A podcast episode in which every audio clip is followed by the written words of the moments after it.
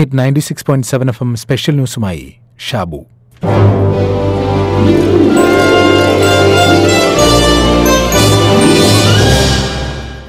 Vietnam യുദ്ധത്തിൽ പങ്കെടുത്ത ശേഷം നാട്ടിലേക്ക് മടങ്ങാൻ അവസരം വന്നപ്പോൾ സ്വന്തം വീട്ടിലേക്ക് വിളിച്ച ഒരു അമേരിക്കൻ പട്ടാളക്കാരന്റെ കഥ വായിച്ചിട്ടുണ്ട്. നാട്ടിലേക്ക് തിരിക്കാൻ കഴിയുമെന്നറിഞ്ഞ അന്ന് തന്നെ സൈനികൻ വീട്ടിലേക്ക് ഫോൺ വിളിച്ചു. അച്ഛ അമ്മ അടുത്തില്ലേ? അമ്മ കൂടി കേൾക്കത്തക്കവണ്ണം സ്പീക്കർ മോഡിലിടൂ മകന്റെ വിളി കേൾക്കാൻ കാത്തുനിന്ന അമ്മയ്ക്കും അത് സന്തോഷമായി. അവർ രണ്ടുപേരും മകൻ പറയുന്നത് കൊതിയോടെ കേട്ടുനിന്നു. സൈനികൻ തുടർന്നു അച്ഛാ അമ്മേ കാത്തിരുന്ന് കാത്തിരുന്ന ആ ദിവസം വന്നെത്തി. ഞാൻ നാട്ടിലേക്ക് തിരിച്ചെത്തുകയാണ്. നിങ്ങളെ കാണാൻ എനിക്ക് കൊതിയായി. അമ്മേ അമ്മയുണ്ടാക്കുന്ന രുചിയുള്ള ഭക്ഷണം കഴിക്കാൻ എത്ര കാലമായി കാത്തിരിക്കുകയായിരുന്നെന്നോ. അവിടെ എത്തിയിട്ട് വേണം ബാക്കി മുഴുമിപ്പിക്കാൻ അയാൾക്ക് കഴിഞ്ഞില്ല. കണ്ടമിടറി. കേട്ടുനിന്ന അമ്മയുടെ കണ്ണുകളിലും നനവ് പടർന്നു. എന്തായാലും ഉടനെത്തും. ഒരു നിമിഷത്തെ മൗനത്തിന് ശേഷം സൈനികൻ തുടർന്നു. പക്ഷെ ഒരു സഹായം നിങ്ങൾ എനിക്ക് ചെയ്യണം. ഞാൻ വരുമ്പോൾ എന്റെ കൂടെ ഒരു സുഹൃത്തു കൂടി ഉണ്ടാവും. നിങ്ങൾ അവനെ നമ്മുടെ വീട്ടിൽ താമസിക്കാൻ അനുവദിക്കണം. അവന് മറ്റൊരിടത്തേക്കും പോകാൻ ഇടമില്ല മറ്റാരുമില്ല അവന്. അതിനെന്താ? യാതൊരു കുഴപ്പവുമില്ല. കൂട്ടുകാരനെ കൂടി കൂട്ടിക്കോ. അച്ഛനും അമ്മയും ഒരേ സ്വരത്തിൽ പറഞ്ഞു. താങ്ക് പക്ഷേ അവനെക്കുറിച്ച് ഒരു കാര്യം നിങ്ങൾ അറിഞ്ഞിരിക്കണം.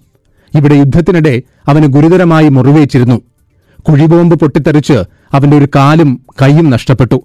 അവന് മറ്റെങ്ങും പോകാനില്ല. ഒരാളും സഹായത്തിനില്ല. അതുകൊണ്ട് പാതിവഴിയിൽ അയാൾ പറഞ്ഞു നിർത്തി. മറുവശത്തു നിന്ന് പൂർണ നിശബ്ദത. അച്ഛാ അമ്മേ കേൾക്കുന്നുണ്ടോ? ഇടറുന്ന തൊണ്ടയിൽ അയാൾ കുറച്ചുകൂടി ശബ്ദമുയർത്തി ചോദിച്ചു. കേട്ടു. അച്ഛനാണ് മറുപടി പറഞ്ഞത്. കൂട്ടുകാരനെ സഹായിക്കുന്നതിന് കുഴപ്പമൊന്നുമില്ല. പക്ഷെ ഇവിടെയല്ല താമസിപ്പിക്കേണ്ടത്. നമുക്ക് അയാൾക്ക് മറ്റൊരിടം ഒരുക്കാം. മകൻ പെട്ടെന്ന് അതിനെ ഖണ്ഡിച്ചു. ഇല്ലച്ച അവന് പോകാൻ മറ്റൊരിടമില്ല. അവനെ നോക്കാൻ മറ്റാരുമില്ല. അവിടെ തന്നെ നിങ്ങളുടെ കൂടെ നമ്മൾ ഒരുമിച്ച് കഴിയും. അത് നടക്കില്ല. അച്ഛന്റെ പരുഷ സ്വരം സൈനികനെ അമ്പരപ്പിച്ചു. നീ ആവശ്യപ്പെടുന്നത് എന്തെന്നോ? വലിയൊരു ബാധ്യത എടുത്ത് തലയിൽ വയ്ക്കാനാണ് കൈയും കാലും ഇല്ലാത്തവനെ ചുമന്ന് നടക്കാൻ നമുക്കാവില്ല. നമുക്ക് നമ്മുടെ സ്വന്തം ജീവിതം മുന്നോട്ട് കൊണ്ടുപോകണം. ഇങ്ങനെ യാതൊരു ഉപകാരവുമില്ലാത്ത ഒന്നിനു വേണ്ടി നമ്മുടെ സന്തോഷം കളയുന്നതിൽ അർത്ഥമില്ല. ബി പ്രാക്ടിക്കൽ നീ അത് മറന്നേക്കൂ. അയാളെക്കുറിച്ചുള്ള ചിന്ത ഉപേക്ഷിച്ച് വീട്ടിലേക്ക് മടങ്ങാൻ ഒരുങ്ങിക്കൊള്ളൂ. അയാൾ എങ്ങനെയെങ്കിലും അയാളുടെ കാര്യം നോക്കിക്കൊള്ളും. മകൻ പെട്ടെന്ന് ഫോൺ വെച്ചു. അമ്മയ്ക്ക് എന്തോ പറയാനുണ്ടായിരുന്നു.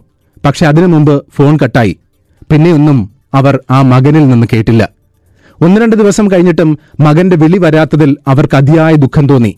മൂന്നാം ദിവസം ടെലിഫോൺ ശബ്ദിച്ചു. അമ്മയാണ് ഓടിപ്പോയി ഫോൺ എടുത്തത് മകന്റെ ഒച്ച കേൾക്കാൻ കൊതിയോടെ അവർ വിളിച്ചു.